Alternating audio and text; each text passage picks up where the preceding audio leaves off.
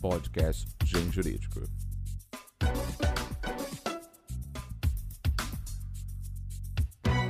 Queridíssimos ouvintes do mundo jurídico, meu nome é Suelen e sou editora do Grupo G E M, Editoras Florence e Atlas.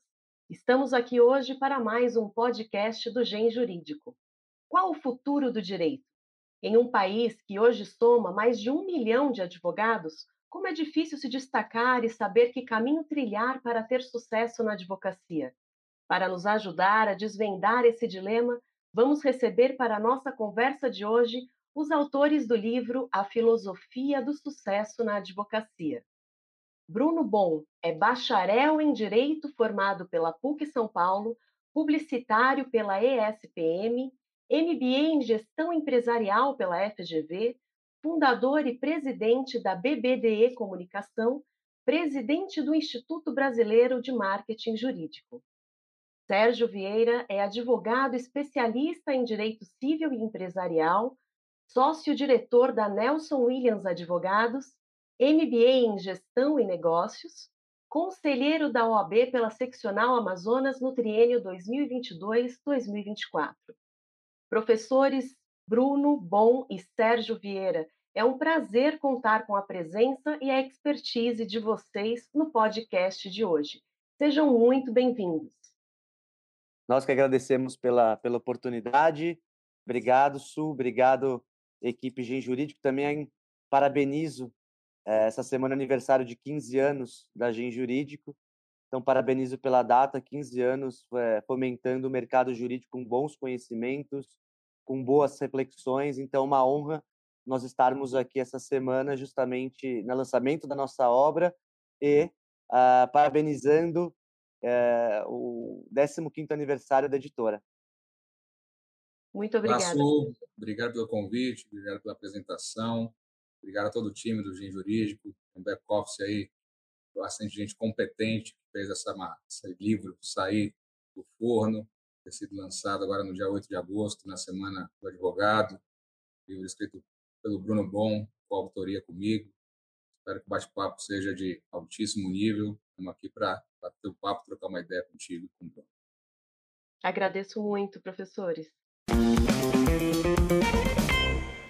Eu gostaria que nos falassem um pouquinho sobre a sua trajetória profissional, o que certamente responderá à nossa primeira pergunta de hoje.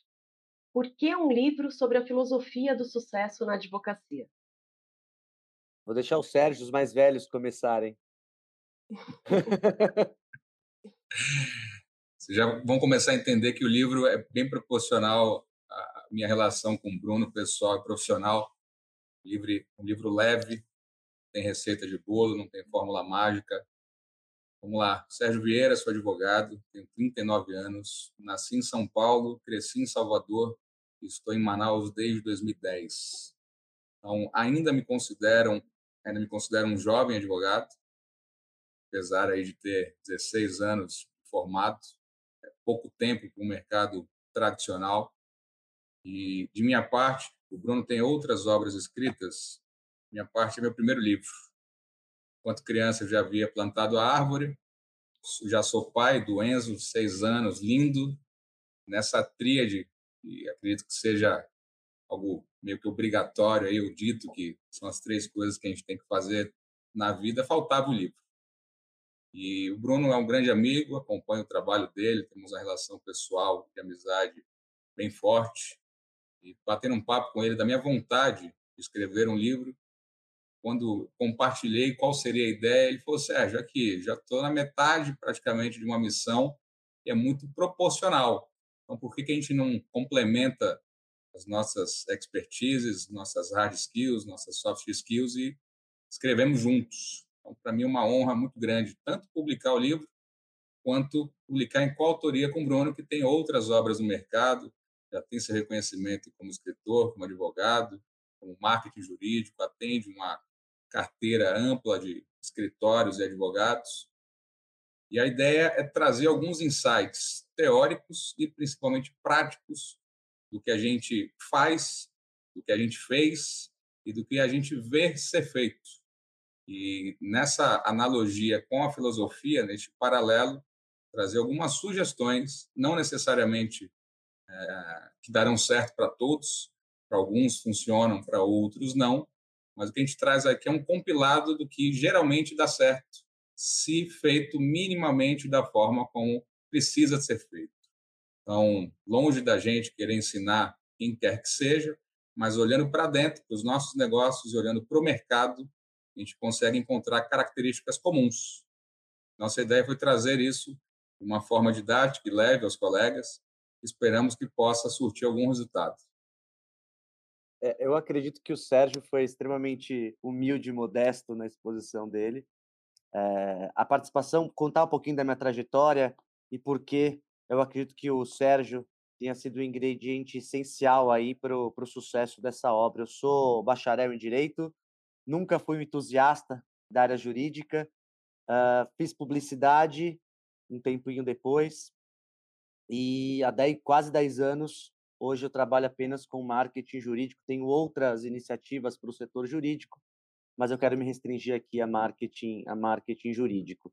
E ao longo dessa década, Uh, hoje a agência conta com aproximadamente aí, duzentos clientes ativos. Eu tive a oportunidade de vislumbrar alguns escritórios que genuinamente faziam sucesso e outros que não faziam tanto sucesso.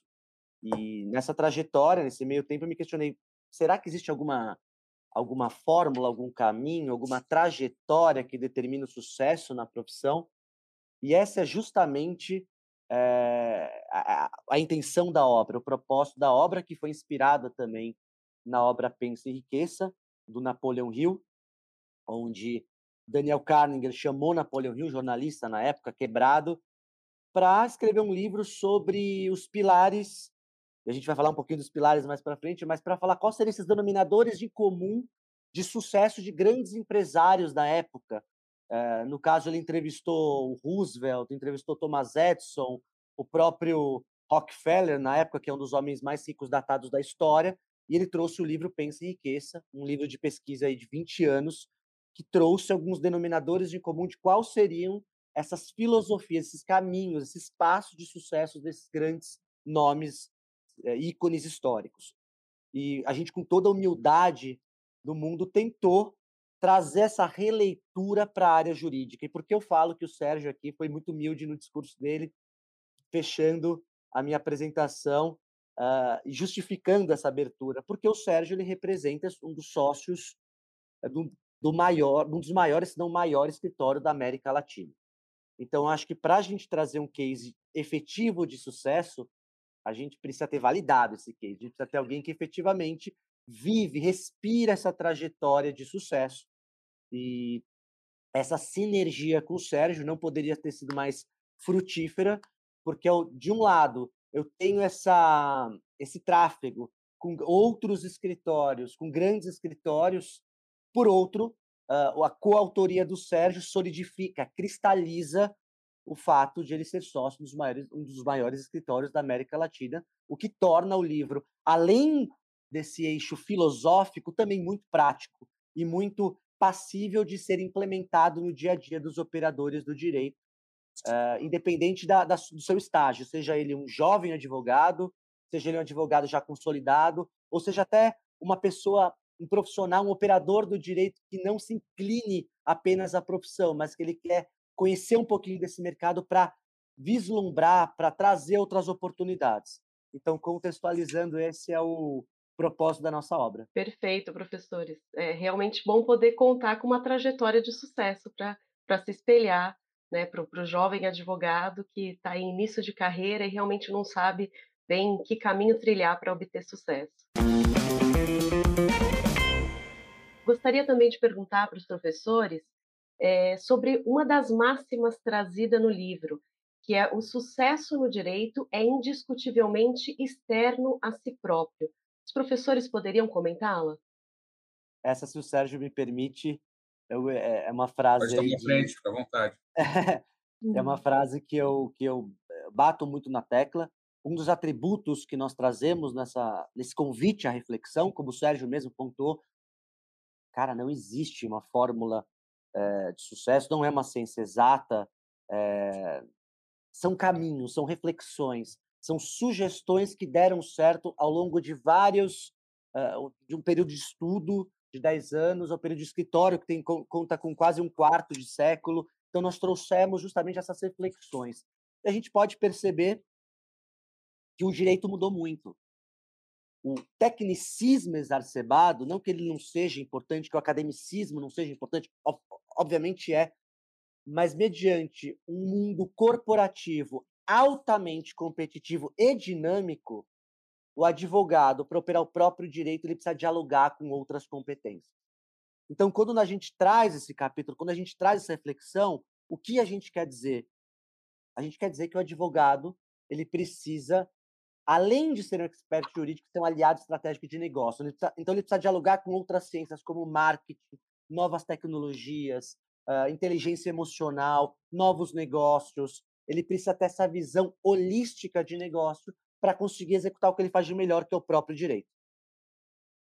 Perfeito. Professor Sérgio? Complementando a linha do Bruno, muito tem se falado, Suelen, quem nos ouve, da, do quatro ponto zero, que seria o uso das tecnologias, legal tech, inteligência artificial, tudo isso que a gente tá, tem ouvido bastante.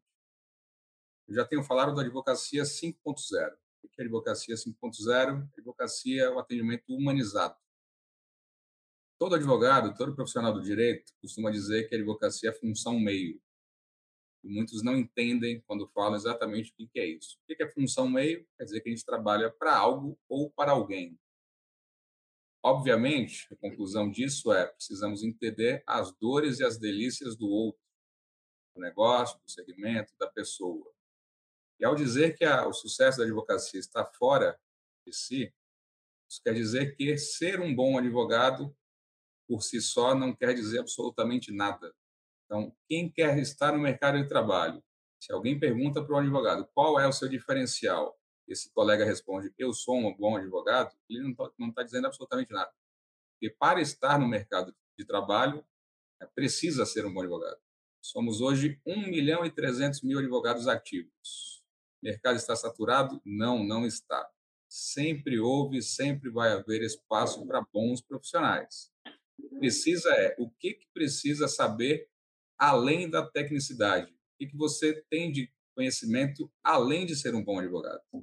Precisa saber se comunicar claramente, você precisa saber explicar o, sobre o que você está falando, seja para o interlocutor do meio jurídico ou não, seja para o seu cliente, qualquer outro ambiente. Você precisa entender de um, um leque de conhecimentos que a faculdade de bacharelado de Direito não nos ensina. Você entender de tecnologia, de marketing, de oratória, de precificação, de posicionamento, em diversas coisas, de comprar e vender. No final do dia, o advogado compra e vende hora. Ele está sempre se vendendo. Isso a gente coloca no livro lá que a profissão mais antiga do mundo, a única profissão, é, é do vendedor. Isso não se fala com a, com a clareza que precisa ser dita. Então, quando o advogado olha o seu entorno e não domina nada além da técnica jurídica, muito provavelmente ele está fadado à inércia, ao insucesso. E isso não é um problema de mercado. Isso é um problema de cada pessoa que não entende que precisa adquirir de conhecimento para, em algum momento, entender que alcançou algum sucesso. E esse sucesso também é subjetivo. Quando se fala em sucesso, todos pensam aí de imediato em em audiência e rentabilidade financeira. E tem alguns colegas profissionais que não querem necessariamente nenhum nem outro, e está tudo bem. Então, dentro das possibilidades de sucesso, o que, que a pessoa que nos acompanha, que nos lê e troca uma ideia com a gente, o que, que ele busca? Então, dentro das possibilidades, e olhando para o mercado, tem algumas características comuns a mercados e profissionais e escritórios que nos levam a crer que, se praticadas reiteradamente, com disciplina, com continuidade, a probabilidade de quem assim fizer alcançar algum sucesso é um pouco maior. Sim, é, é visível o quanto a multidisciplinariedade, a interdisciplinariedade, elas se fazem fundamentais, né, na área do direito. Professores, eu gostaria de perguntar agora como surgiu essa ideia dos pilares da filosofia de sucesso na advocacia e em que consiste esses dezesseis pilares. Os pilares, eles não são de forma alguma, são dezesseis pilares que a gente não os considera taxativo de forma alguma. A gente percebe, como a gente é, contextualizou no início da apresentação, alguns signos que os escritórios e advogados prestigiados que é, obtiveram determinado sucesso, eles seguem. Então, a gente tentou, de certa forma, compilar e trazer de uma maneira um pouco mais didática, digamos assim. Antes de mais nada, muita, muitas vezes a gente busca soluções absolutamente mirabolantes. Leonardo da Vinci já falava, o último grau de sofisticação é a simplicidade. E contextualizando Leonardo da Vinci, tem uma frase que eu gosto muito de um historiador francês chamado Lucien Febvre, que ele fala que a história e a filosofia nos dão as respostas que o homem de hoje se impõe, necessariamente se impõe. O direito, obviamente, ele mudou, só que a essência humana não. Então, nós trouxemos uh, alguns personagens da filosofia uh, de vários tempos, Nietzsche, Platão, Ayn Rand, Aristóteles, próprio Leonardo da Vinci, Albert Einstein, que, embora fosse físico, também era um filósofo, uh, para tentar responder perguntas que hoje nós não faz, nos fazemos, só que já foram respondidas, talvez com outra roupagem. Então, a filosofia é o melhor caminho. A história é o melhor caminho, obviamente contextualizado e com uma aplicabilidade prática para o nosso setor. Então, todos esses pilares que a gente pode perceber, não só no escritório Nelson Wilians, que foi o case do nosso estudo, de forma muito profunda, de forma muito subsidiada em dados, números, o histórico de, de, de acompanhando uh, o Sérgio há quase vinte anos o escritório, o escritório existe há vinte e cinco anos, mas foram subsidiadas na filosofia, que é nossa melhor chave, que é nossa melhor resposta, uh, e também respeitando a nossa metodologia de escrita, que é justamente a, a busca, a pesquisa de Napoleon Hill com outros, obviamente em outro setor, em outra vertente histórica, sociocultural, histórica, mas respeitando essa metodologia de pesquisa com outros com empresários icônicos da época. Então, foi uma releitura que nós aplicamos com a metodologia de Napoleon Hill, tentando aplicar os pilares filosóficos absolutamente cristalizados, absolutamente uh, que moldaram o ser humano, que, a, a, a sociedade que nós somos hoje, mas com essa liturgia, com esse olhar aplicado para negócio. Então, dentro disso, apenas sendo um pouco mais objetivo, não são esses dezesseis pilares taxativos, mas são esses pilares que nós determinamos como denominadores de comuns de escritórios e advogados que perpetuam no setor jurídico uma trajetória exitosa. Perfeito. Professor Sérgio? Deixa eu colocar aqui de forma rápida quais são esses dezesseis que a gente traz no nosso livro, Sueli. Estabeleça o seu propósito, seja disciplinado, foque no que você controla, aprenda a ver os erros como uma forma de aprendizado, certifique-se de influências boas, conscientize-se de que o sucesso demanda tempo, desapegue da necessidade utópica de ser querido por todos, pense antes de agir, crie uma imagem pessoal positiva, adquira conhecimento interdisciplinar, haja amparado pela ética, encare as mais diversas situações com humor e gentileza, seja consistente e adquira, e adquira bons hábitos, coloque-se com autenticidade, seja insubstituível, desenvolva espírito de liderança. Cada tópico desse, tem muita coisa aqui, se não todas, que parece clichê, que são. A gente tem muito olhado para fora, para o jardim do vizinho, querendo ser inovador, ser disruptivo, mas percebo o mercado, os colegas, a jovem advocacia, esquecendo do básico. Fazer o básico bem feito de forma continuada. Isso não tem quase ninguém falando. Por quê? Porque eventualmente não vende, não tem uma rasca para cima, que há um universo aí, nada contra, tem espaço para isso. A gente pode colocar a publicação no nosso livro e arrasta para cima e comprem, porque tem conteúdo. O nosso, de fato, tem conteúdo. Mas quando só se vende fumaça, ninguém gosta de falar de faça o básico bem feito, porque dá trabalho. Precisa sentar o bumbum na cadeira e fazer o que precisa ser feito. E aí, em algum momento, o profissional se pega insatisfeito E o ser humano, nós temos o péssimo hábito de apontar o dedo. É a economia, é a guerra da Rússia, é o petróleo, é o presidente, é o debate que teve ontem à noite, é sempre alguma coisa externa a nós. Então, não deleguemos a responsabilidade. A responsabilidade da nossa vida pessoal e profissional é exclusivamente nossa. Fatores externos é, implicam, é óbvio, é o maior percentual, não, não é.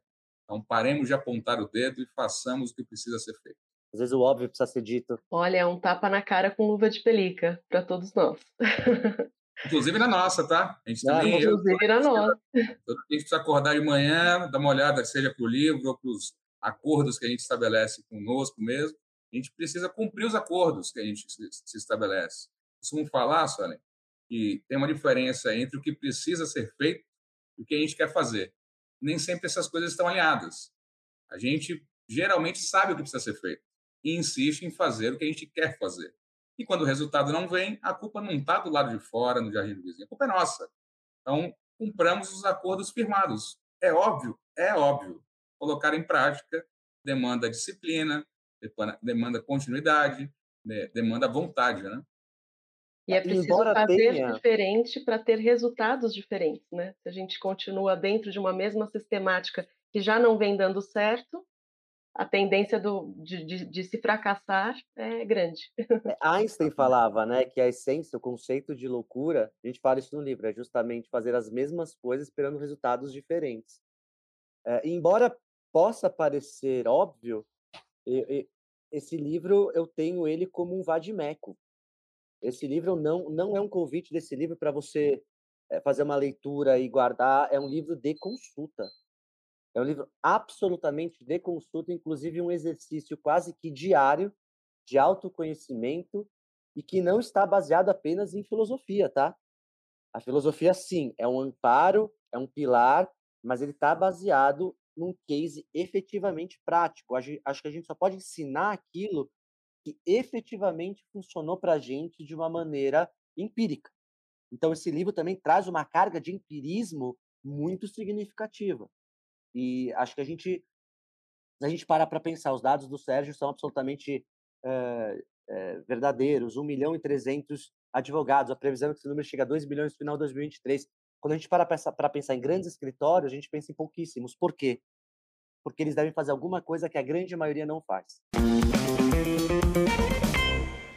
Professores, o título de um dos capítulos do livro é uma referência a uma das obras mais controvertidas de Nietzsche.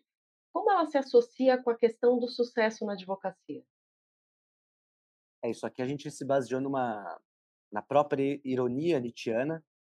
Nietzsche, em Ecce Homo, significa esse é o homem. Ele, ele já escreve esse livro no final da vida dele. E, por incrível que pareça, todas as pessoas pensam, nossa, como ele era prepotente, arrogante, ele quis dizer justamente o contrário. Eu estou no final da minha vida, adquiri minha carga máxima de sabedoria, e só sei que nada sei. Então, ele faz uma autocrítica para justamente mostrar que o conhecimento ele é muito mais amplo do que a nossa finita vida humana. E eu tenho licença poética para brincar, mas eu lembro que na minha faculdade de Direito, eu fiz P U C São Paulo, no intervalo, a gente só falava de Direito. O, o advogado, mesmo na, na faculdade, ele já... ele já é uma profissão muito vaidosa, muito presunçosa, e a gente precisa assumir isso. Obviamente, ela tem um papel significativo é, na, na, na sociedade. O, eu acredito que os advogados são os, os pontífices entre os direitos e os deveres da sociedade, dos cidadãos, é absolutamente. Mas é justamente trazer uma provocação que o advogado ele precisa entender que não basta apenas ser um bom profissional técnico, que entra um pouco no conceito da interdisciplinaridade. É preciso o diálogo e, principalmente, a humildade intelectual para entender que o direito ele é um instrumento social dinâmico, porque a sociedade é dinâmica. Então, o advogado que vai prevalecer é justamente aquele que entender, dentro do, da ótica, da esfera, da seara nietzschiana, a questão da adaptabilidade social, que o que eu sei hoje, talvez amanhã não seja mais válido. O advogado cinco ponto zero, falando aqui agora de um conceito mercado, de uma semântica com uma ótica mercadológica, é aquele que tem a capacidade de rápida adaptação e entendimento do panorama social que ele vive. A gente vivenciou isso na pandemia. A nossa necessidade de adaptabilidade, não apenas no direito, mas na forma que a gente consumia, na forma que a gente aprendia, na forma que a gente estudava. Então, o advogado ele precisa ser regido por, essa, por esse entendimento, senão ele vai, inevitavelmente, ficar obsoleto. É o que a gente tentou trazer, uma provocação, uma reflexão para o advogado uh, exercer a sua humildade intelectual. Perfeito. Professor Sérgio? Complementar as colocações do Bruno, tem, tem duas variáveis aí inerentes, uma delas a todos os profissionais, que é o ego. Então, sou advogado, eu posso reconhecer minhas virtudes, os meus defeitos, e é uma, uma característica do profissional do segmento jurídico ter um ego enaltecido. E a segunda que eu trago é o que eu chamo de obesidade intelectual. A quantidade de informações disponíveis é infinita. No afã de consumir um pouco de tudo, ou com alguma profundidade, a gente acaba se sobrecarregando. Então, qual é a virtude de um profissional do século vinte e um? É desaprender para aprender novamente. Tecnologias se reinventaram, novas ferramentas surgiram, conhecimento técnico é o mínimo necessário, então o somatório de outras competências é essencial para se adquirir algum reconhecimento, tão querido sucesso. Então, reconhecer as próprias virtudes, sim, e reconhecer as suas limitações. Se colocar de forma sincera e buscar no outro ou em si mesmo, desaprendendo para aprender novamente, a construção de um profissional de algum sucesso. Então, a autorreflexão é algo muito difícil de ser feito. Novamente, a gente costuma olhar para o outro, mas não olha para si. E esse trabalho continuado, se adaptando, se adequando e, sempre que possível, estando um passo à frente, a tendência é que a construção disso, o resultado tende a ser bem positivo. E a autocrítica também é importante, né? Desse, dessa trajetória. Bom, apesar de deixar claro que não se trata de uma fórmula matemática para alcançar o sucesso, o livro ele traz uma estrutura que nos conduz como um guia para uma trajetória exitosa na prática advocatícia. Como que esse passo a passo, ainda que não exaustivo, pode auxiliar os advogados a se destacarem em meio a esse mercado cada vez mais competitivo? Vou começar respondendo essa, Bruna. Ah... Não vejo o nosso livro como um livro focado no jovem advogado. Explico por quê. O jovem advogado ou o advogado jovem. Eu acredito que ele sirva para qualquer profissional do direito, de outras áreas, sejam elas quais forem, em qualquer fase da vida. A gente traz dicas, sugestões, insights, um somatório de, de cases e vivências, tanto minha quanto, a, quanto do Bruno, possibilita quem consultar tirar um melhor proveito dela. Não, não é uma receita de bolo, não é uma fórmula infalível. Não acredito que o resultado de quem eventualmente praticar algumas delas certamente será de sucesso, mas o básico bem feito, de forma continuada, com entrega, com sinceridade, com comprometimento com o mercado e com o cliente. As chances disso não dar certo são bem baixas. Agora, é necessário a gente explicar que, quando eu digo que dez por cento de resultado é positivo ou vinte por cento do resultado é positivo, a gente está dizendo na mesma frase que oitenta por cento, noventa por cento é de não sucesso. Então, quer dizer que a cada dez conversas que eu fizer com um novo cliente, eu vou ter um cliente com certeza? Não. Matemática, sim, ela é exata, é dez por cento. Mas pode ser, pode ser que seja necessário você fazer cem reuniões, para partir da noventa e um, noventa e dois, noventa e três, você começar a ter um retorno positivo.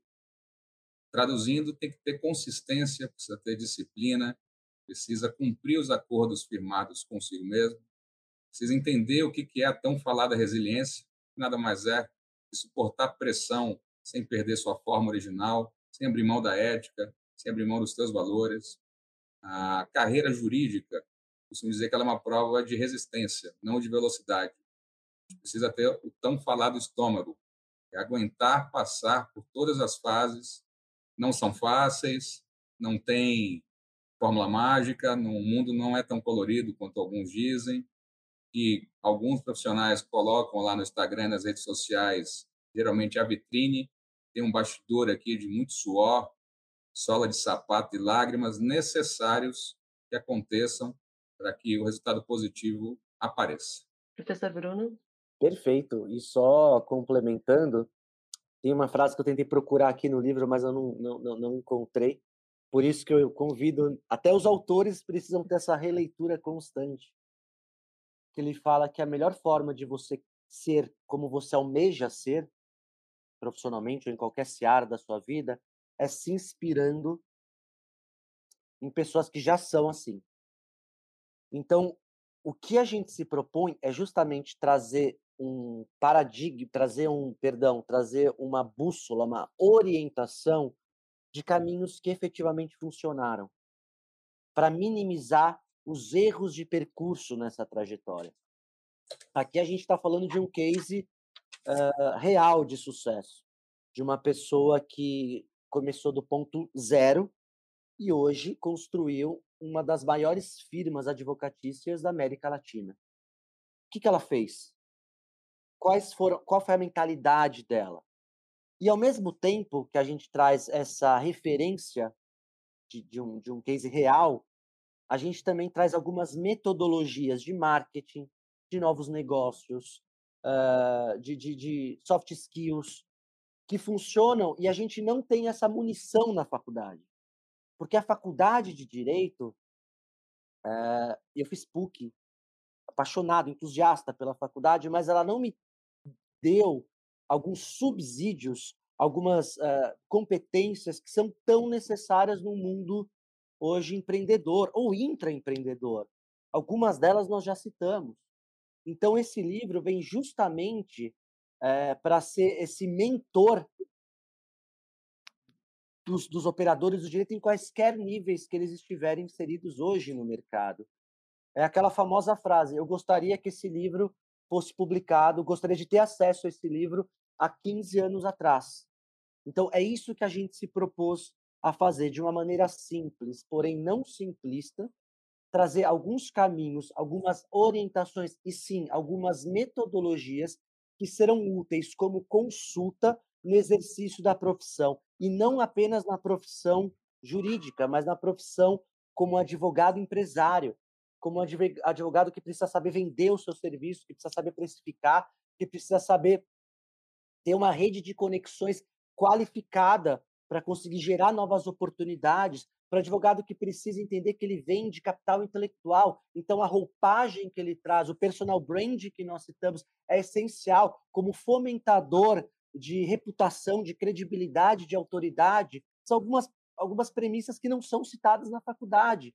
Mas no mundo corporativo, no mundo real, o mundo que pega para capar, são absolutamente necessárias para a diferenciação. Então, é isso que a gente se propõe a fazer. A gente, a gente gostaria de, falando de uma maneira muito, muito popular, ser um professor da vida para um advogado ter uh, caminhos, orientações de sucesso na sua trajetória, um, um catalisador. Gerar uma celeridade no sucesso, obviamente não prometendo, como eu disse, fórmulas mágicas, cada pessoa tem, seu, tem sua situação, cada pessoa tem os, as suas limitações, tem suas crenças limitantes, uh, mas pelo menos propor alguns caminhos, algumas orientações que ajudassem uh, no despertar desse sucesso. Perfeito, professor. E eu gostaria de ter tido acesso a esse livro há quinze anos atrás. Você leu, eu, eu, eu também. Eu, li, eu, eu tive também. A oportunidade agora de ler. Bom, eu gostaria também de perguntar quais são os principais paradigmas que precisam ser superados para que o advogado esteja preparado para esses novos tempos e desafios da profissão. Vou trazer alguns exemplificativos que o Bruno complementa depois. Nosso livro, o título é Filosofia do Sucesso na Advocacia. Logo, as respostas são focadas no sucesso na advocacia. Primeiro paradigma a ser superado. Ter feito uma boa faculdade não lhe garantirá sucesso algum. Era uma máxima e ainda é. Você fez a faculdade A, B ou C, as portas estão abertas, você certamente terá sucesso. Não é assim que funciona. Quem está no mercado, se lembrar dos seus colegas que sentavam ao lado, as maiores notas no curso, no bacharelado, não necessariamente são os melhores profissionais hoje. Eu, lembrando dos meus colegas, eu não era o melhor aluno, longe disso, nunca fui. Eu sou a prova viva, prática, tangível, e olhando para os outros colegas de nove e dez, não necessariamente conquistaram algum sucesso. Outra máxima, outro paradigma a ser quebrado. O mercado não está saturado. É impactante essa frase e explico. Eu chamo isso de uberização do direito. Quando o Uber chegou, os taxistas quiseram matar os motoristas de Uber. Mortes aconteceram, infelizmente. Ao invés do mercado do taxista se reinventar, aceitar que a tecnologia chegou, uma outra categoria, um outro negócio surgiu, eles preferiram remar contra. Fato é, hoje o mercado está regulado e as duas categorias coexistem. Então, ao invés de buscar apontar o dedo e não concordo, não aceito, o mercado está saturado, não. Isso é uma frase clichê de quem não olha para si e fica sentado no sofá de casa reclamando da vida porque está sol, porque está chuvoso, porque está quente. Levanta do sofá e vai fazer. Tem espaço para todo mundo que queira trabalhar. Emprego pode faltar, Suelen? Talvez. Trabalho jamais. Para um bom advogado, que além de ter o conhecimento técnico, tem algumas outras soft skills, não faltará, nunca faltou, nem vai faltar trabalho. Importante dizer que a gente fala da filosofia de sucesso. No meu entendimento, sucesso é uma foto, não é um filme. Sucesso é quando você alcança algo. Alcancei, tem o dia seguinte. Então, é um, uma roda que precisa ser retroalimentada. Alcancei o sucesso, tenho um sonho de comprar um carro. Comprei, o carro é seu. Parei ali? Não. Essa carreira precisa ser continuada. A, a, as ambições mudam. Isso precisa estar claro.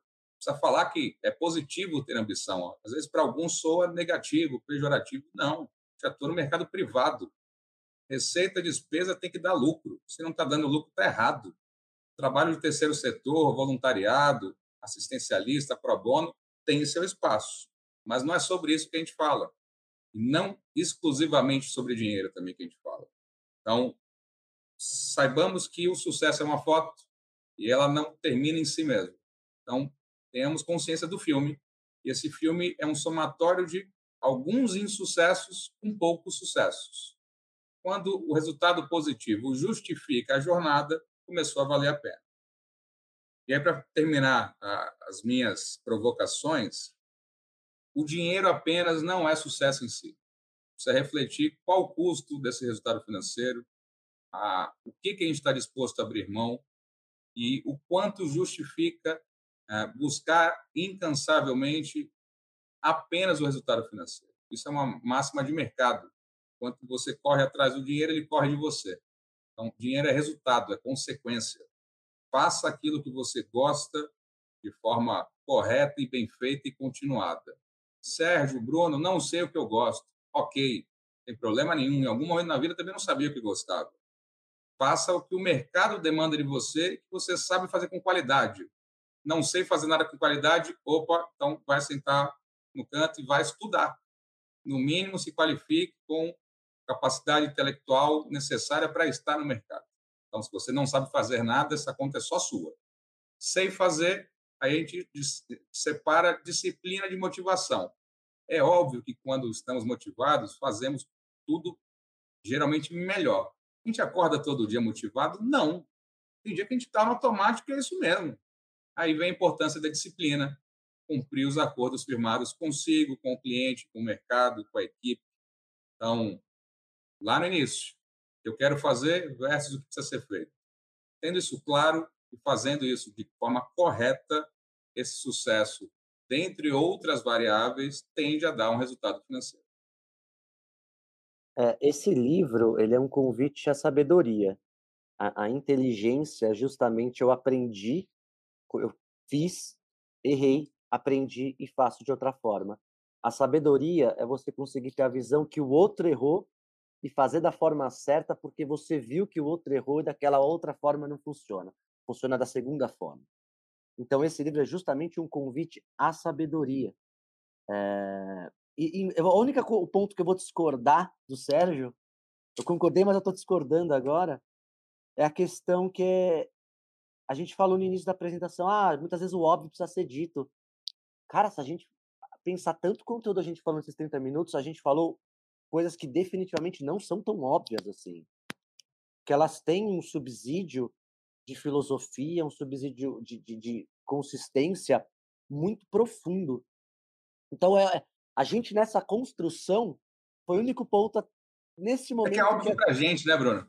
É, é mas mesmo assim, eu, eu, mesmo escrevendo o livro, a gente nunca teve essa discussão que a gente está tendo agora.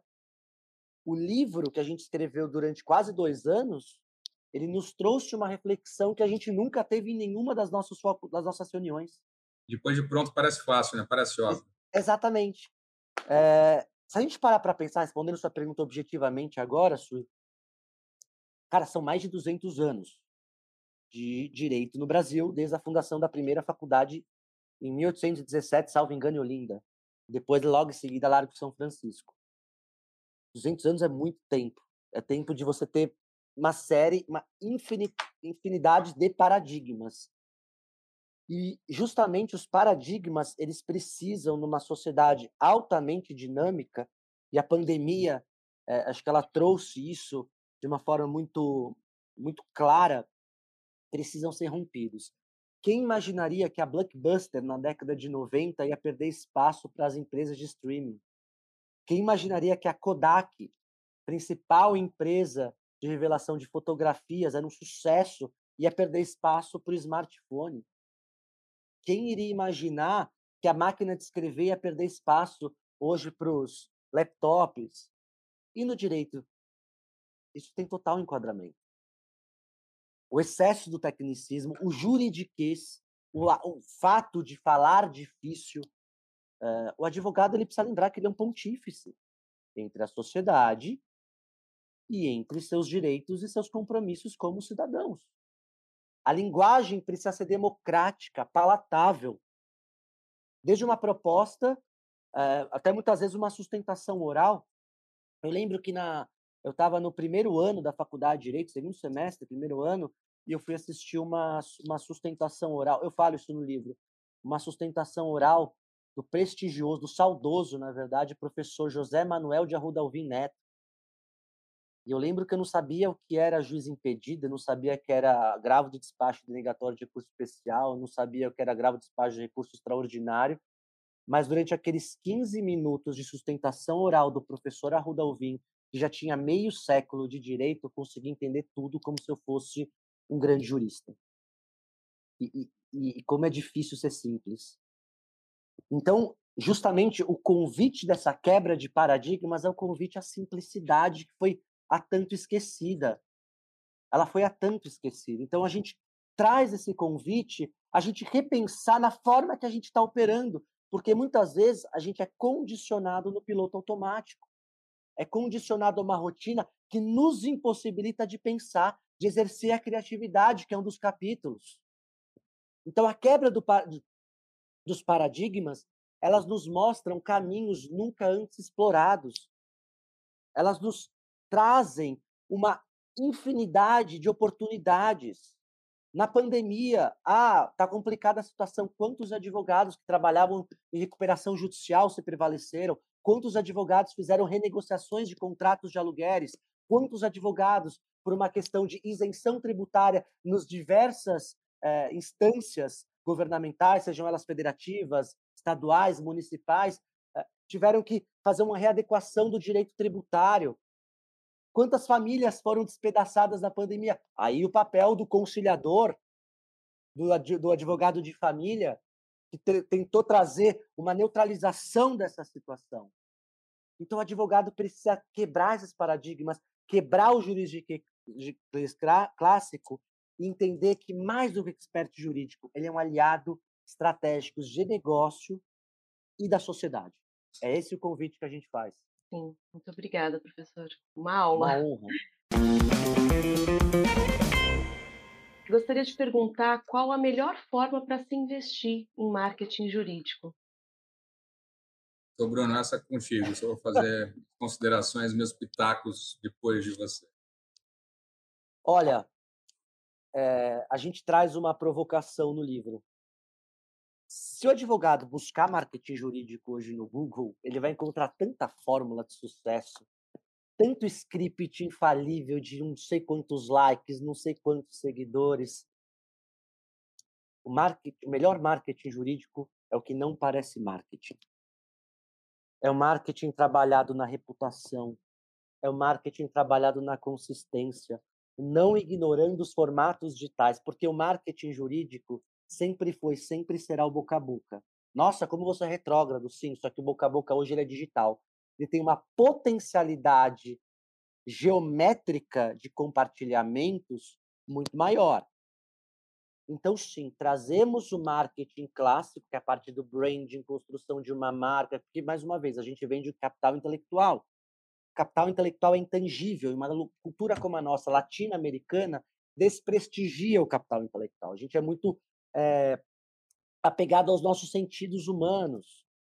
E como você vai mensurar o conhecimento do Sérgio? Não dá, mas você consegue ver alguns símbolos. Ele trabalha num escritório que tem um baita de um site, ele está vestindo um belo de um terno, ele tem uma apresentação verbal e não verbal que me gera segurança. Então, a gente tenta trazer esses elementos amplos da comunicação, como branding, como posicionamento pessoal, como articulação digital, como os rankings jurídicos, como assessoria de imprensa, de uma maneira muito mais robusta na obra.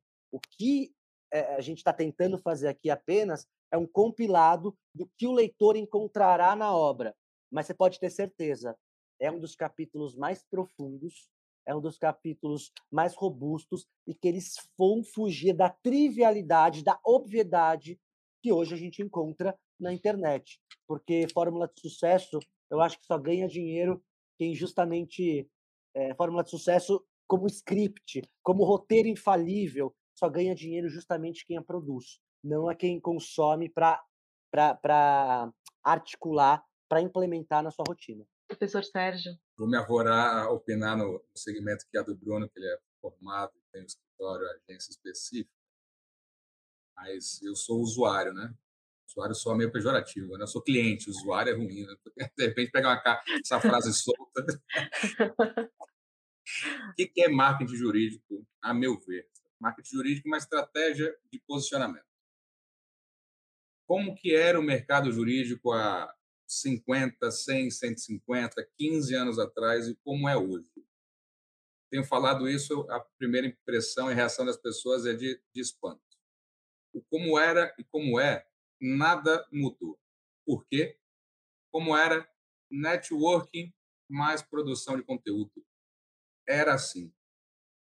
Jornal impresso, revistas segmentadas, televisão, rádio, artigos, livros. Como é hoje? Networking, produção de conteúdo. Em relação a como era e como é, absolutamente nada mudou. E que mudaram novas ferramentas, novas tecnologias, novos meios, tanto no offline quanto no digital. Então, um advogado de cinquenta anos atrás não tinha o alcance que se tem hoje. Hoje, com o advento das tecnologias, a gente consegue estar... É, isso aqui é exemplo disso. Estamos três endereços distintos, cidades distintas, conversando em tempo real. Então, a forma de se fazer network e produção de conteúdo mudou. E aí o marketing vem como um braço essencial para auxiliar o advogado e os escritórios a tirar o melhor proveito disso. Então, a forma como utilizar as ferramentas, é daí que advém a importância vital de uma assessoria de marketing qualificada. As pesquisas abertas aí no site de busca têm diversas respostas. Os aplicativos de utilização são vários, e muda a forma como você utiliza. E a gente precisa lembrar quem contrata nosso serviço não é o colega advogado. Quem contrata nosso serviço é o mercado, pessoas físicas e pessoas jurídicas. E a pessoa jurídica é uma, uma criação fictícia, são pessoas que estão lá que decidem pelaquela empresa. Então, quando a gente produz um conteúdo, uma linguagem técnica com juridiquês, está conversando com seu colega advogado. Não é ele que vai assinar o contrato e pagar seu P I C, seu boleto no final do mês. Quando você decide que você quer falar com o mercado, você precisa conversar de uma forma com, com a qual o seu cliente entenda. O, o seu cliente precisa receber essa mensagem e entender quem é você, de onde você veio, o que, que você faz, se você entende da minha dor e do meu negócio. E isso você precisa do braço do marketing para traduzir isso. A, o advogado sai da faculdade completamente verde em relação a isso. E, e o mercado não nos ensina, tá? Ele nos ensina é, o erro e acerto, quem se predispõe a fazer, depois escolhe o resultado positivo ou negativo, ou a busca de empresas, agências, profissionais qualificados. E o jovem advogado recém-formado, via de regra, ele não tem receita, liquidez, ele não tem, em regra, caixa para fazer isso. O que, é que eu faço com isso? Não faço nada? Não. Olha para o mercado, vê o que está funcionando e não tem problema nenhum, copia. A, a, as inovações e invenções são exceção. Em regra, as coisas são copiadas. Agora, você não pode é, tomar para si, colocar como se seu fosse algo que não é. Não pode dizer, agora eu criei o arrasta para cima, agora eu criei a publicação. Não, não é.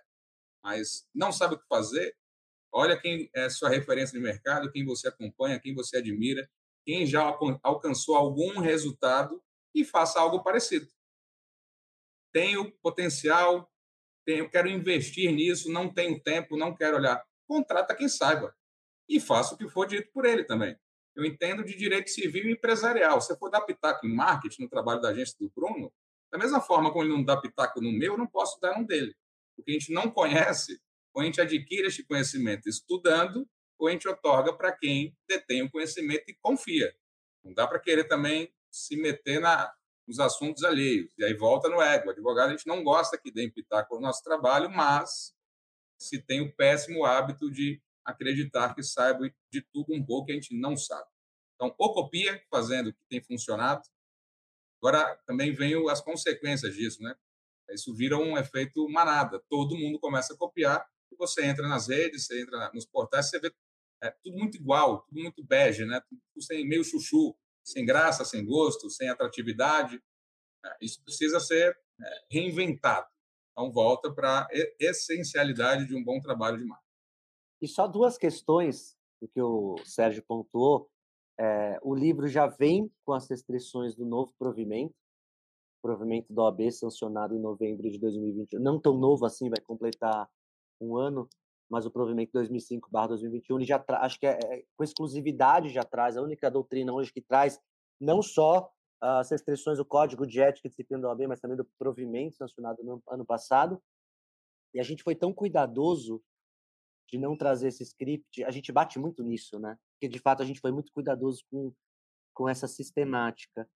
Mas a gente já tenta até trazer alguns insights de como se diferenciar desse mar de saturação, digamos assim, na comunicação, que os advogados, os escritórios se posicionam de, cada, de forma cada vez mais parecida. E aí, quando você vê, por exemplo, um escritório é, lançando tirinhas contando a história da advocacia, ou até um funko animado para tentar democratizar e trazer um convite do direito, que é algo chato. Pensemos no direito, T V Senado, ninguém gosta de ninguém gosta de ver isso, gente, é um assunto chato. Só que quando um escritório, de uma forma disruptiva, transforma um, um boneco, um funko pop, para trazer a história da advocacia, a gente, em vez de criticar isso, será que isso não devia ser recebido, recebido como aplausos? Porque é uma forma lúdica de mostrar para a sociedade o que é o direito. Será que até o próprio, isso a gente fala no livro, será que até o próprio ensino fundamental, esse sistema da revolução industrial fordista, que as crianças têm matérias que elas não vão usar, não deveria ser reavaliado, e matérias como direito constitucional deveriam ser ensinadas já no ensino fundamental? Então, acho que a reflexão do marketing jurídico é um pouco mais profunda. ela envolve aí subsídios que não trazem uma carga apenas de captação de clientes ou de leads ou de acessos no website, mas ela traz uma questão que a gente bate muito, que é a questão do age to age. Em algum tempo, em algum momento da nossa história, não vai existir mais B dois B, business to business, ou B dois C, business to consumers. Vai existir a sigla age to age, humans to humans, porque o advogado, independente de dialogar com pessoa jurídica ou pessoa física, ele dialoga com outras pessoas. Então, o marketing ele precisa ser esse amparo de conexão. É o que a gente traz para o momento de saturação, para os advogados se diferenciarem, mais uma vez, baseado no case real que o próprio Sérgio mostrou. Nossa, muito interessante. Como se conquista a confiança de um cliente?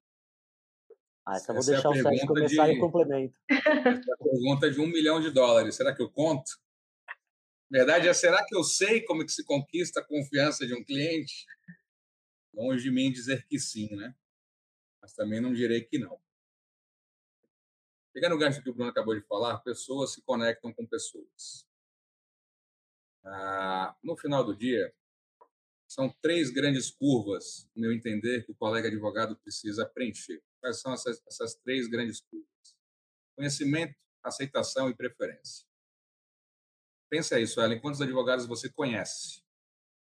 Apareceu um X números aqui. Desses que você conhece, quantos você aceita? Por alguma razão. Gosto dele, é mais simpático, menos simpático, é advogado da outra parte. Tal.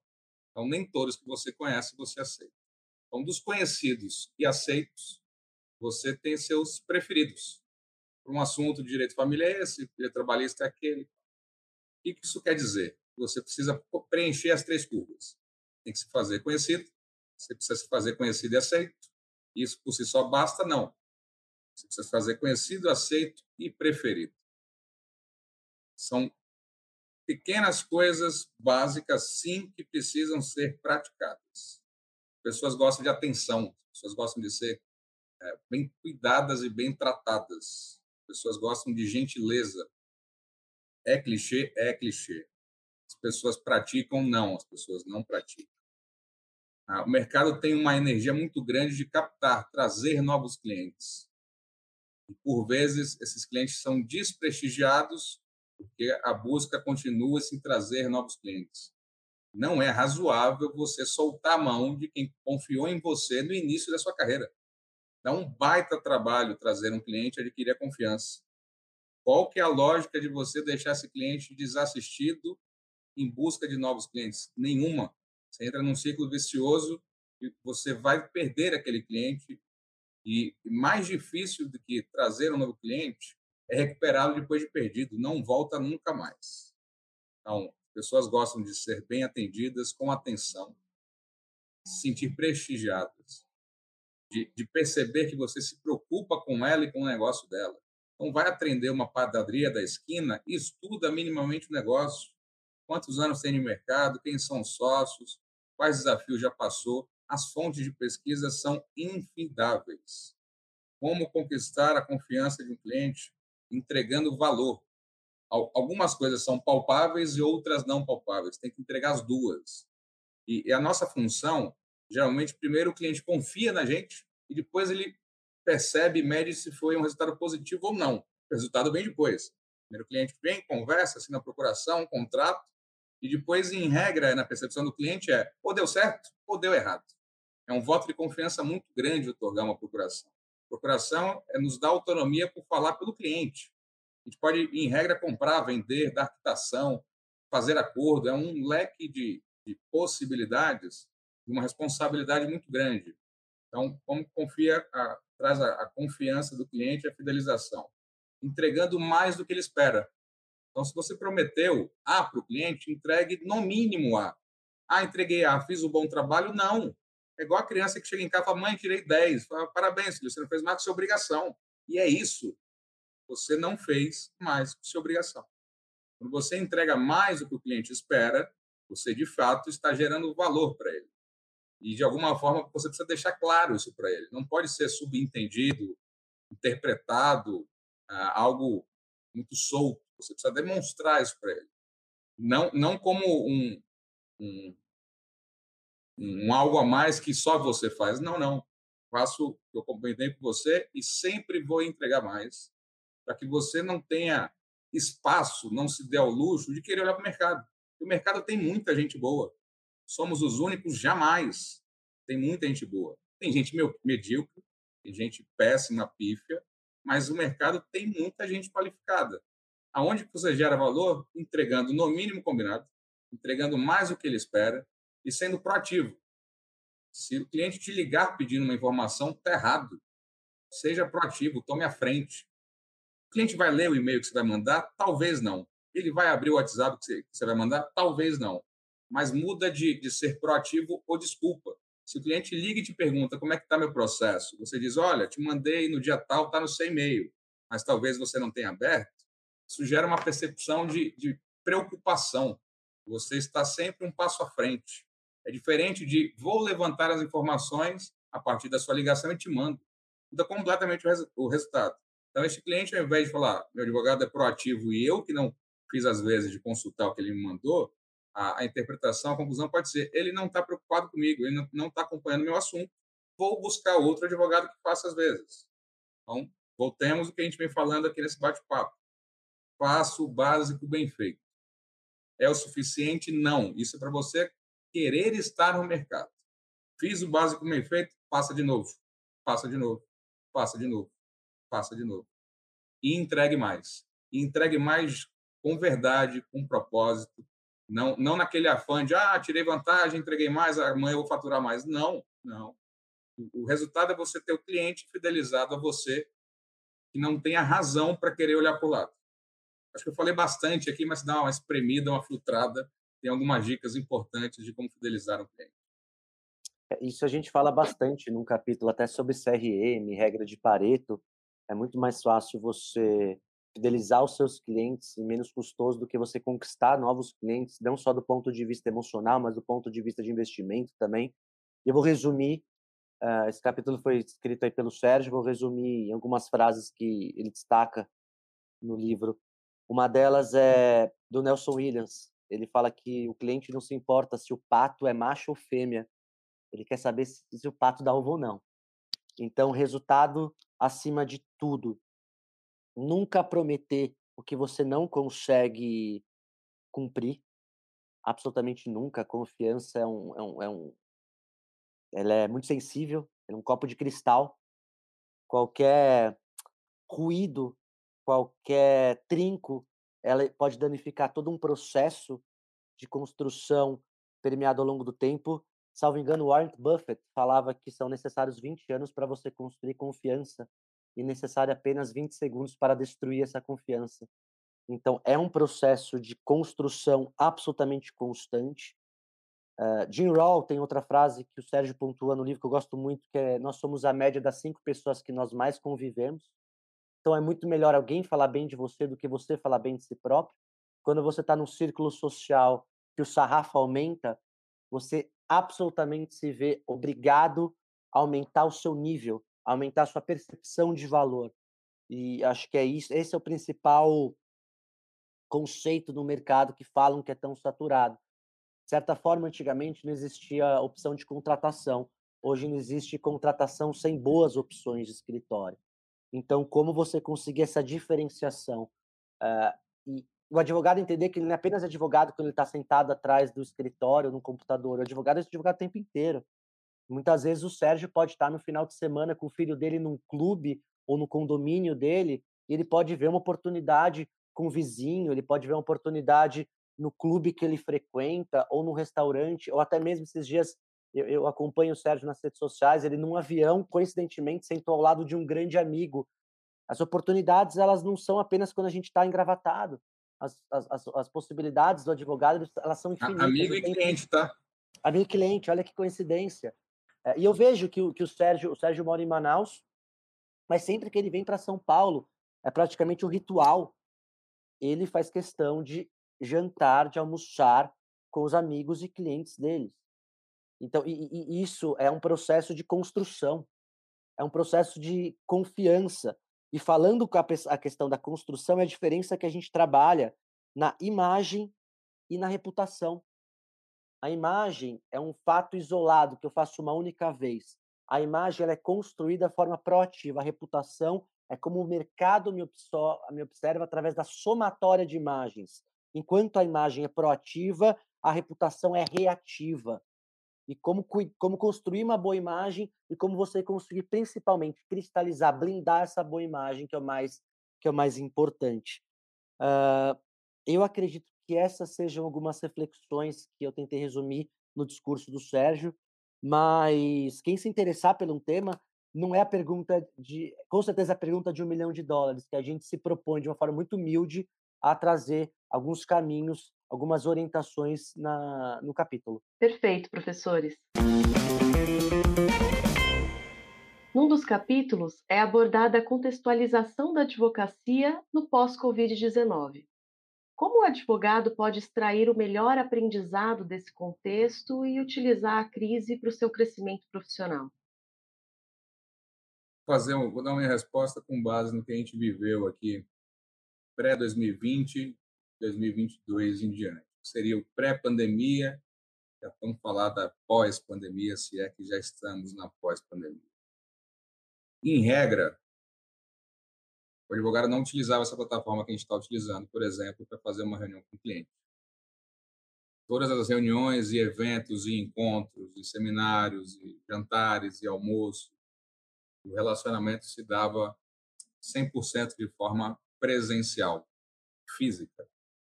Essas plataformas surgiram, pode ver, da pandemia? Não, elas já existiam, só não eram utilizadas da forma que são, pelo número de profissionais, pela diversidade. Então, os aplicativos de conversa que a gente utiliza no dia a dia, as ferramentas, o canal de comunicação, as videochamadas sempre existiram.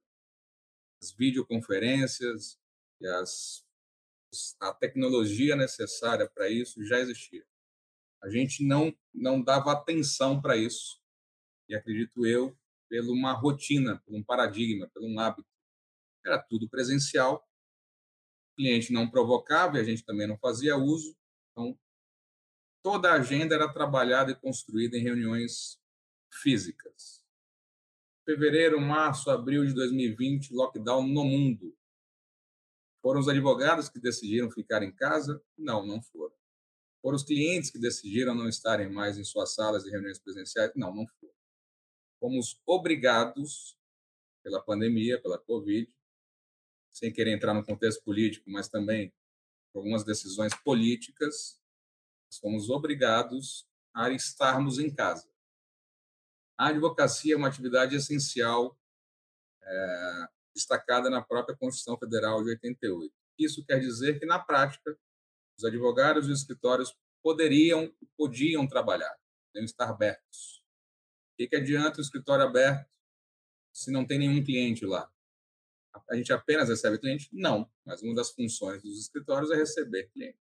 Então, se o cliente está enquarentado em home office, em lockdown, em toda essa terminologia que a gente não aguenta, não aguentava mais ouvir, no início, ele pensava que era quinze dias, quinze dias viraram um mês, um mês viraram dois, a gente está falando sobre isso aqui dois anos e meio depois. Então, ali com noventa dias, cento e vinte dias, não mais do que isso, o mercado, para quem parou, né, alguns não pararam, a gente não parou nenhum dia. Alguns, as pessoas precisaram entender como se volta para o mercado, tá tudo, estando tudo fechado. E aí vieram os usos das tecnologias de videoconferência, videoreunião, A, o aumento do volume na assinatura de documentos com certificado digital, todos os desdobramentos disso. O que, que a gente tem visto no pós? Vai se voltar para cem por cento de presencial? Não. Mas a gente também descobriu, durante a pandemia, aquela reunião de quinze minutos que a gente demorava um turno, ou um dia, que precisava ir até o lugar, trânsito, engarrafamento, estacionamento, chega um pouco antes, depois que sai todo esse caminho de volta, e era uma conversa de quinze, trinta minutos, boa parte disso pode e vai continuar sendo feito online.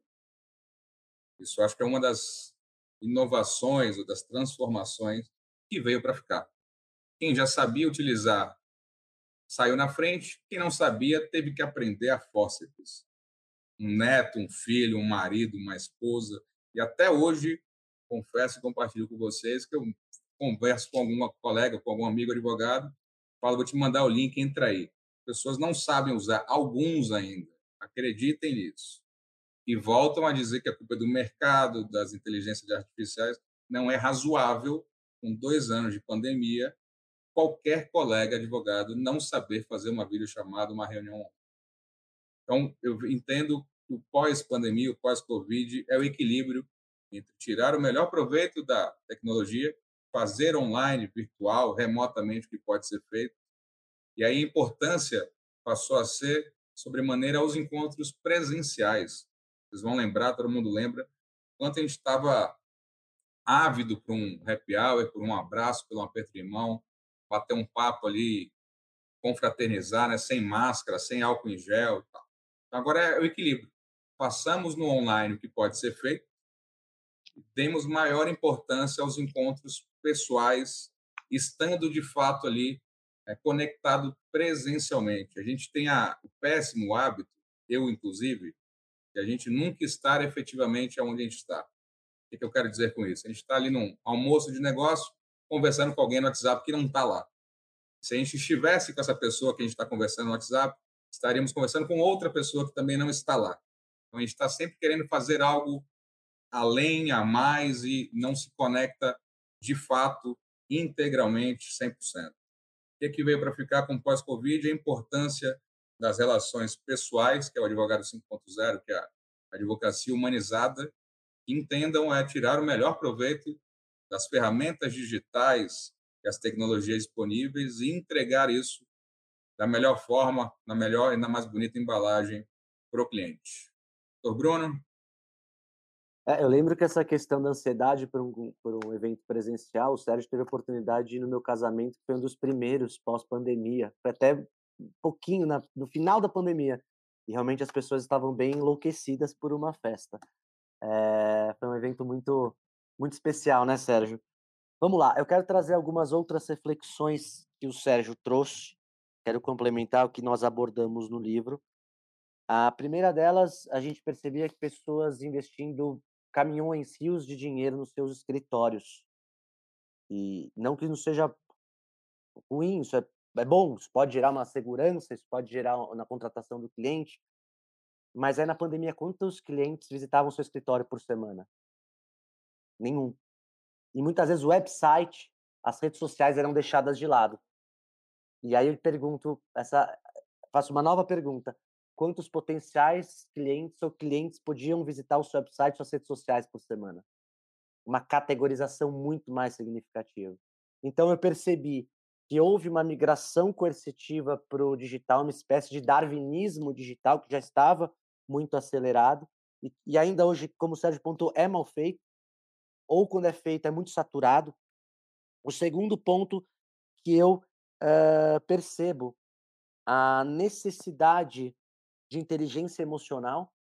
Hoje, um dos principais quesitos que faltam nos jovens advogados ou em qualquer outra categorização profissional é a inteligência emocional, é o preparo emocional, é a resiliência para conseguir tramitar com adversidades, sabendo entregar Uh, o seu trabalho, sabendo conviver em grupo, isso é muito, extremamente importante.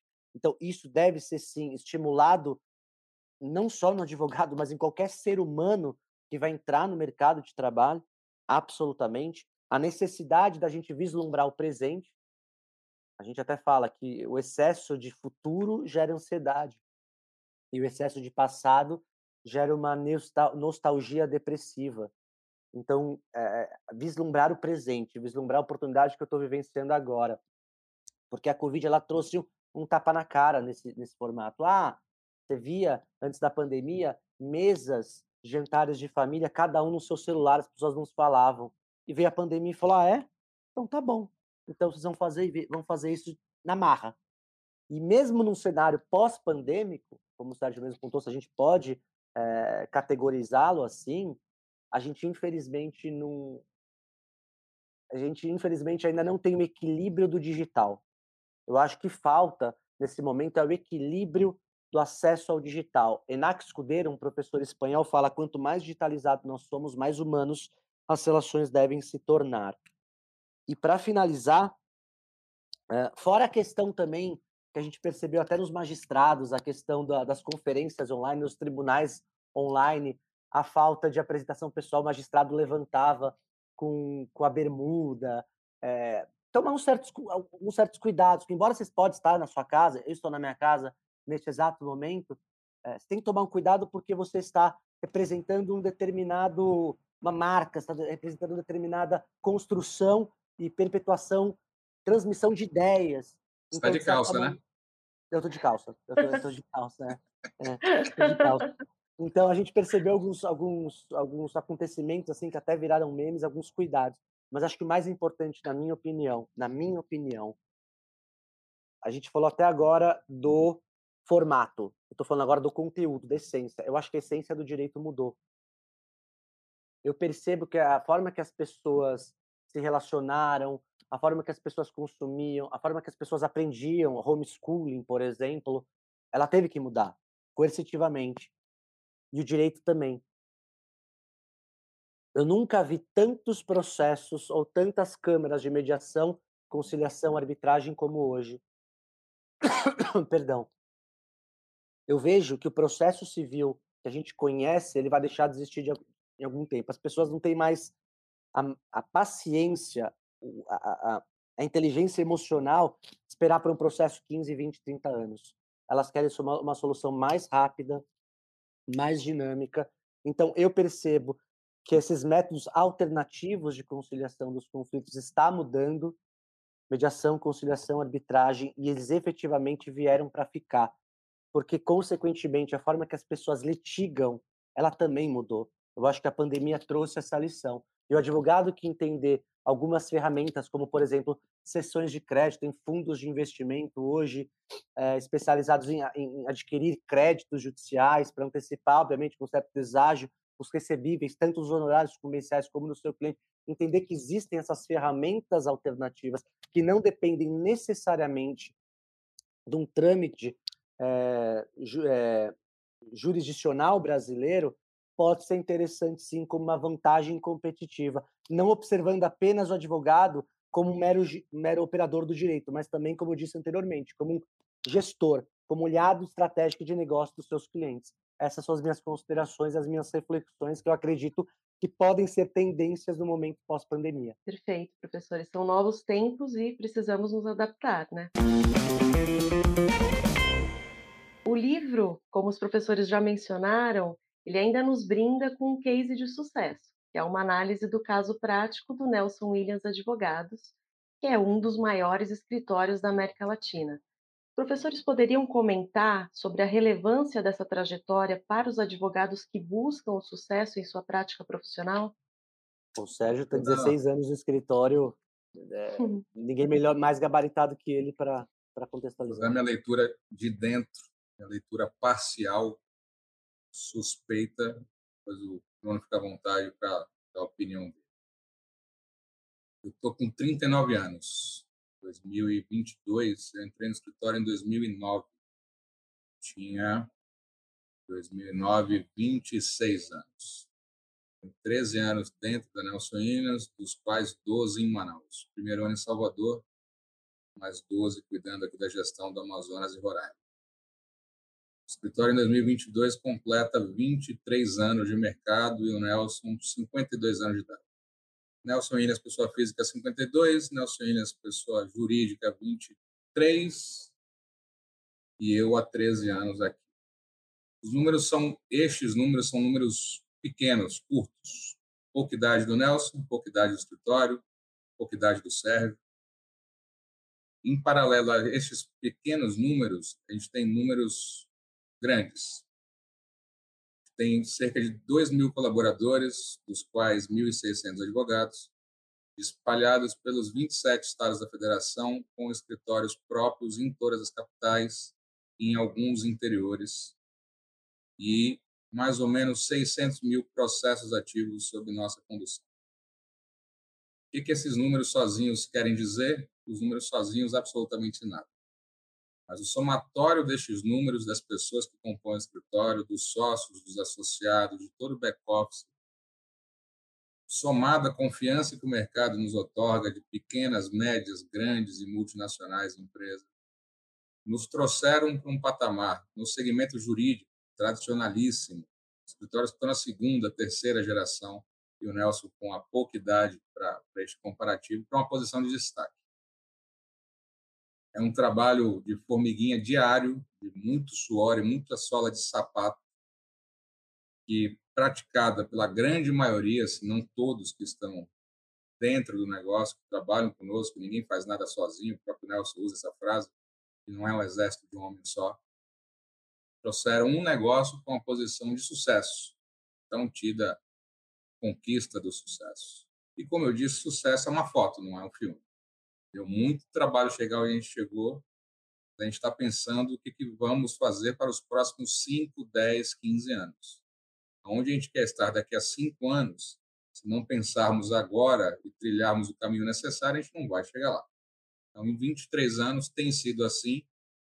Esses treze que eu acompanho, estando dentro, mais os nove anos anteriores, está muito claro que o Nelson desenha para onde ele quer ir, constrói junto com o time, com os sócios. Parece fácil depois que chega lá. Então, durante um tempo, a Nelson Wilians Advogados era um escritório desconhecido, o mercado não nos conhecia. Em algum momento, para alguns, a gente apareceu do nada. E é óbvio que não foi do nada. Muito trabalho, muito suor, muita noite em claro. E é assim mesmo que é.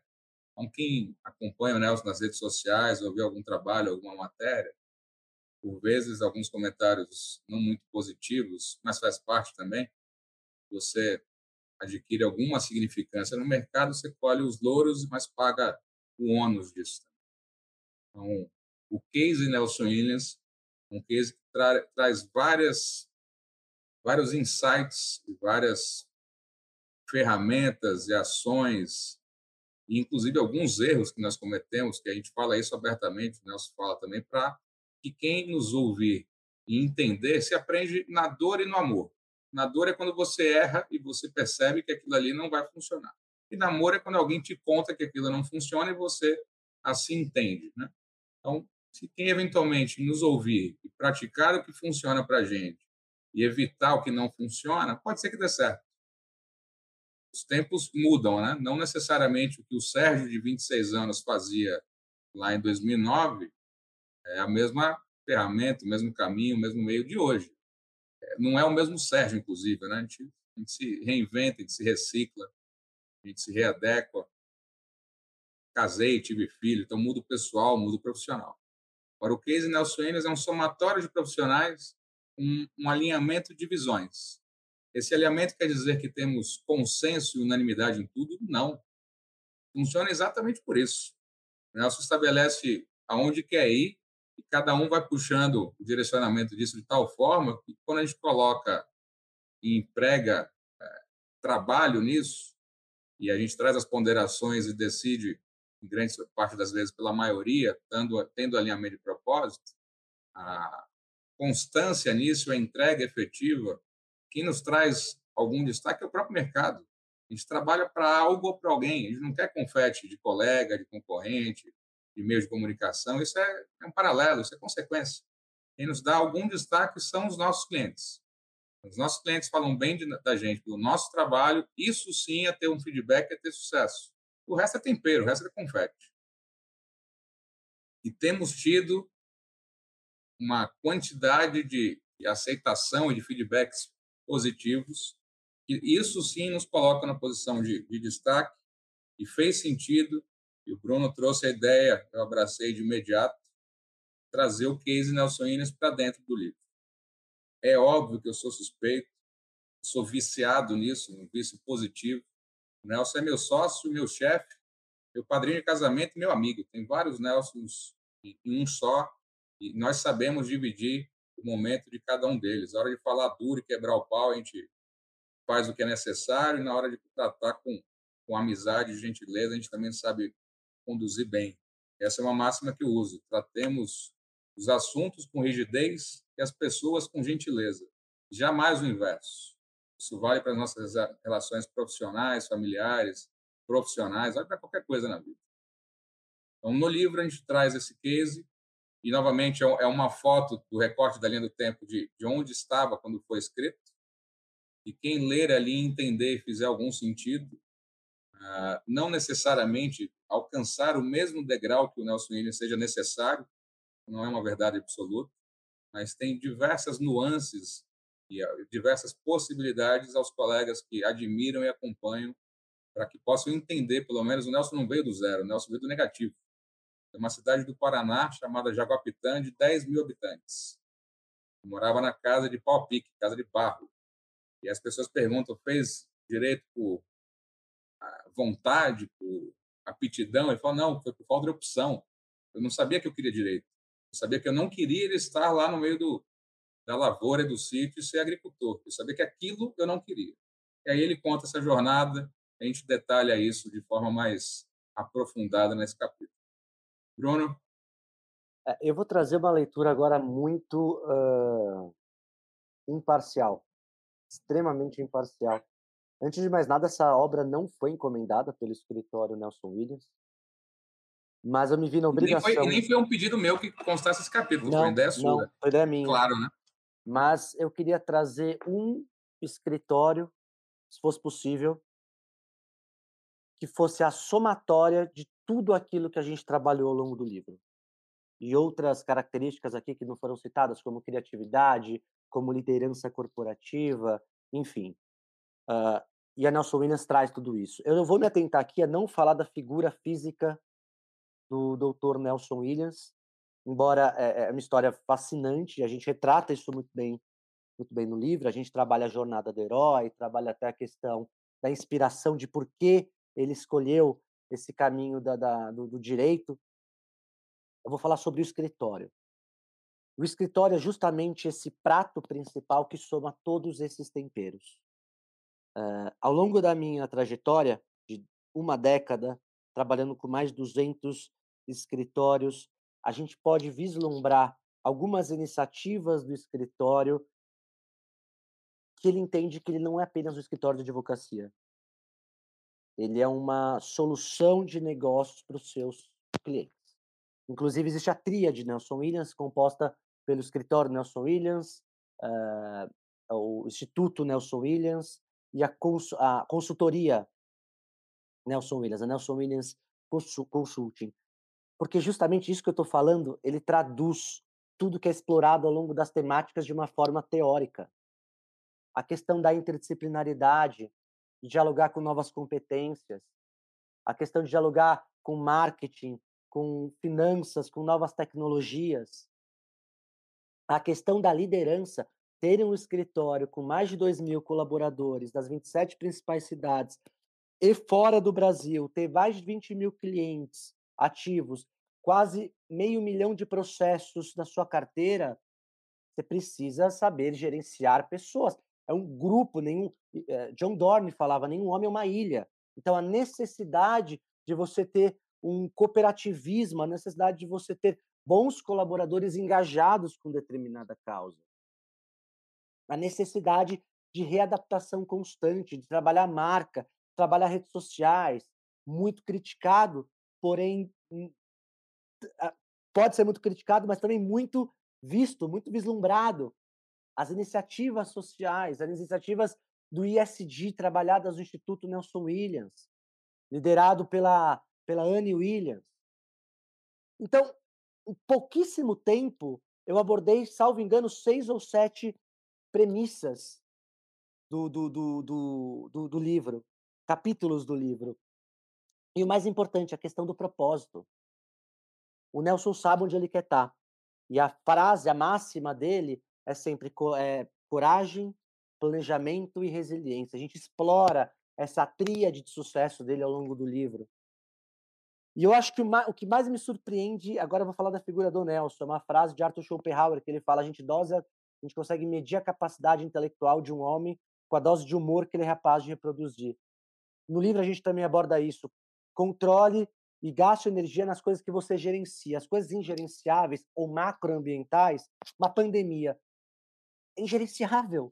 Fica em casa. É ingerenciável. Uma guerra. É ingerenciável. A gente muitas vezes gasta energia com aquilo que a gente não tem controle. E eu aprendo uh, quase que rotineiramente com o Nelson é investir energia no meu escritório, nas minhas iniciativas, naquilo que eu posso ter controle. Então, de fato, a gente traz uma abordagem talvez simples, mas, mais uma vez, não simplista. Então, o fato de trazer de uma forma muito imparcial um case como o escritório Nelson Wilians, pela figura do arquétipo do seu sócio fundador, ele é a somatória, a sistematização de uma maneira é, muito didática, muito prática, de tudo aquilo que a gente aborda ao longo da leitura. Então, é esse o convite que a gente tenta trazer para finalizar de uma maneira um pouquinho mais palpável, de um pouquinho, um pouquinho mais tangível. É um case de sucesso e também uma, super, uma grande superação, né? Toda a história de vida, né, dele, tudo que ele superou para chegar onde chegou. É uma verdadeira trajetória de sucesso pra, é, na qual podemos nos espelhar, né? Um, um exemplo, aprendemos muito pelo exemplo, né? E... A palavra ensina, o exemplo arrasta. Exatamente. Verdade. Exato. E outra frase... Não importa como o homem nasce ou como ele vive, importa como ele morre, importa o que você construiu e o legado que você deixou para as pessoas. Então, acho que é, algumas das frases que a gente aborda no livro também, elas são contextualizadas mediante essa narrativa. Sim. E resgatando uma fala do professor Bruno, é... realmente a essência do direito mudou, né? E para a gente fechar o nosso podcast, é, tem uma pergunta que não quer calar. Qual o futuro do direito? Bem, o Sérgio iniciou, vou encerrar, e aí depois eu passo a palavra para o Sérgio. Quer dizer, eu vou, in, eu, vou, eu vou iniciar essa parte final. Eu vou me basear numa das frases que eu mais gosto no livro de Alvin Toffler, que ele fala que os analfabetos do século vinte e um não serão aqueles que não conseguem ler ou escrever. Serão aqueles que não têm a capacidade de aprender, desaprender e reaprender. O futuro do direito consiste em interdisciplinaridade, a gente já falou bastante aqui. O futuro do direito consiste em humildade intelectual, no diálogo com outras competências. O futuro no direito exige a quebra de alguns paradigmas, paradigmas ao longo dos, dos séculos tão edificados, como, por exemplo, uh, o fato dos advogados não serem vendedores, como não? Talvez não sejamos vendedores dos, de produtos comuns que nós conhecemos, mas nós somos vendedores de reputação, de soluções autênticas, de esperança para os nossos clientes. Então, o futuro do direito ele consiste em humildade intelectual, em rápida adaptabilidade, mas principalmente na quebra de paradigmas tão solidificados na nossa cultura jurídica. É esse o convite que a gente se propõe. E o Sérgio trouxe que há duas formas de aprender. Eu gosto dos clássicos e das máximas porque eles nunca saem de moda, digamos assim. Por isso que a gente adota é, a mentoria de alguns filósofos que a gente explora na obra. Existem dois caminhos de aprender. Ou caminho na dor, ou caminho no amor. A gente faz um convite à sabedoria. Um convite a uma leitura onde alguns caminhos já foram desbravados. E muitas vezes eles foram inassertivos. E a gente, com desvio de rota, traz para, independente eh, do momento que esse operador do direito esteja na carreira dele, para que ele consiga corrigir a rota e atingir os objetivos dele com maior celeridade, independente de quais sejam esses objetivos, por ganhos financeiros, networking, realização profissional, independente.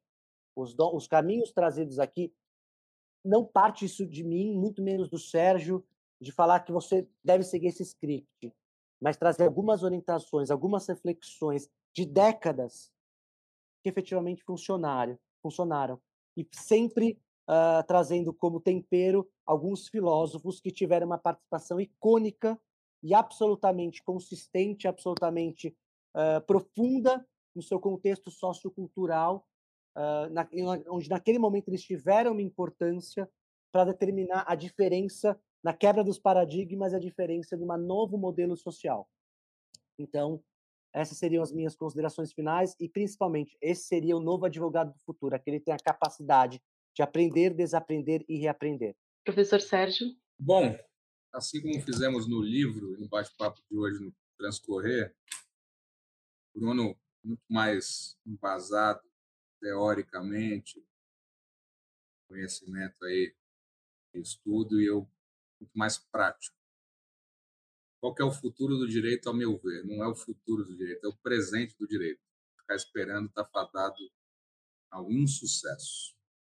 O presente do direito é seja a pessoa com a qual o cliente quer falar. Na prática, isso quer dizer o quê?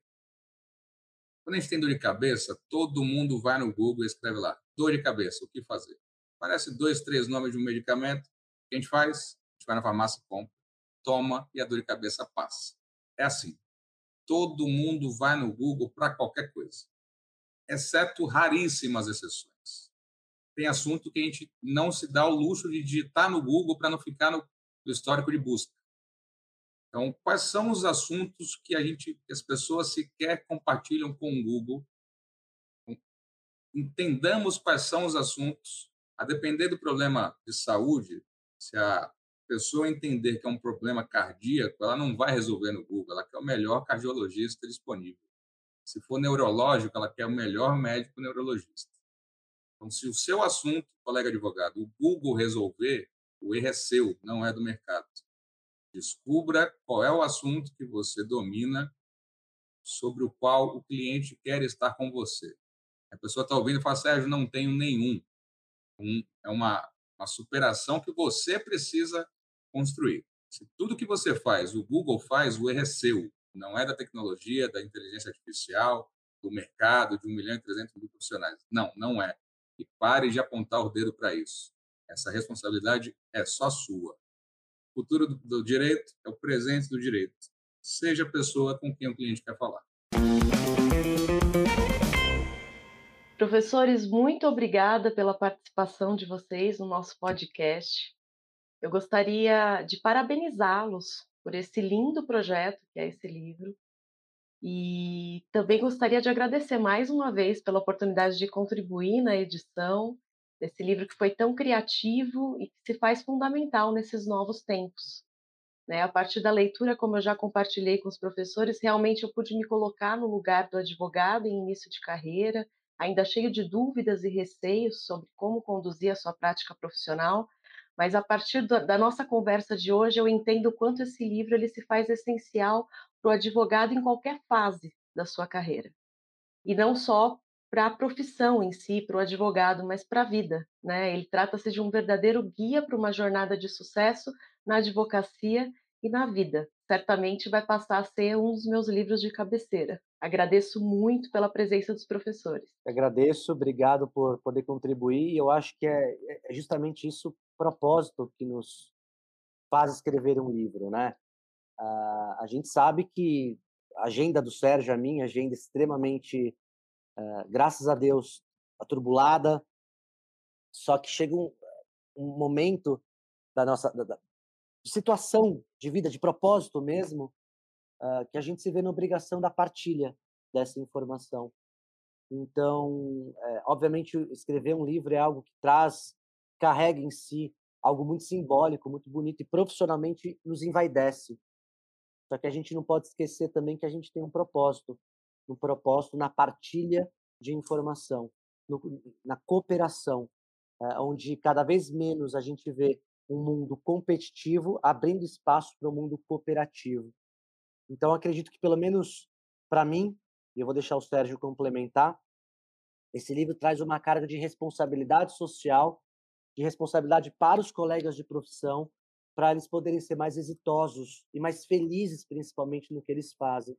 Isso que a gente tenta ensinar um pouquinho, alcançar o seu propósito. O sucesso ele só é, ele só vem carregado de propósito, de ser um aficionado, de ser praticamente um louco, como Aristóteles falava. O, o sucesso e a excelência não é um ato, ele é um hábito que você assume todos os dias. Então é esse o convite que a gente traz. A gente tentou uh, dedicar ao, ao longo desses dois anos nessa nessa leitura e espero que ajude os colegas aí que estejam começando, como eu disse, independente do seu estágio de carreira na profissão. Obrigado. Suelen, considerações finais. Nosso livro nada mais é que a velha máxima que continua bem atual. Dividir para multiplicar. A gente traz as nossas vivências, nossas sugestões e opiniões, cases práticos, comparativos de mercado. A gente, de fato, divide o que a gente fez, faz e pretende fazer com os colegas. A quem a leitura fizer sentido, nos dê um feedback. Quem, eventualmente, não gostar de alguma passagem, não concordar, também nos dê o feedback. A crítica construtiva ela é muito bem-vinda, é assim que se cresce. Não é só com confete, com palmas, são bem-vindos também, mas uma análise mais cuidadosa, mais detalhista, uma opinião de fato construtiva, ela é muito bem-vinda. Para o Bruno, é mais uma obra na carreira dele, para mim é a primeira. Então, vejo também como... Para ele é mais um filho dentre alguns, para mim é o primeiro filho, né? Então, a gente coloca embaixo do braço ali, vai ver se está respirando, bota a mão no narizinho para ver se está vivo. Como eu estou vivendo esses últimos dias aí de, de pai de primeira viagem, né? de, de autor, tendo publicado o primeiro livro na semana que se comemorou o Dia do Advogado, no dia oito de agosto, Dia do Advogado no dia onze. Então, na, na minha carreira, é algo de extrema importância. Aproveito para agradecer abertamente ao amigo Bruno Bon ter me permitido participar disso. Não se faz nada sozinho. E aí é mais um referencial que a gente divide para multiplicar. E ele dividiu comigo a construção disso, que isso se multiplique.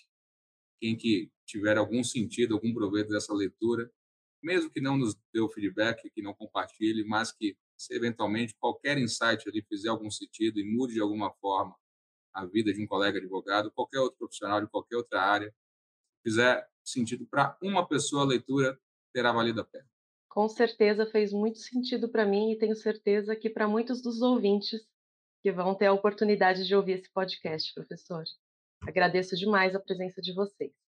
E assim, chegamos ao fim de mais um podcast do G E M Jurídico. Apresente o podcast do G E M Jurídico para um amigo ou amiga que ainda não conhece o nosso podcast, ou mesmo que não conheça podcast. Até nosso próximo episódio. Podcast G E M Jurídico.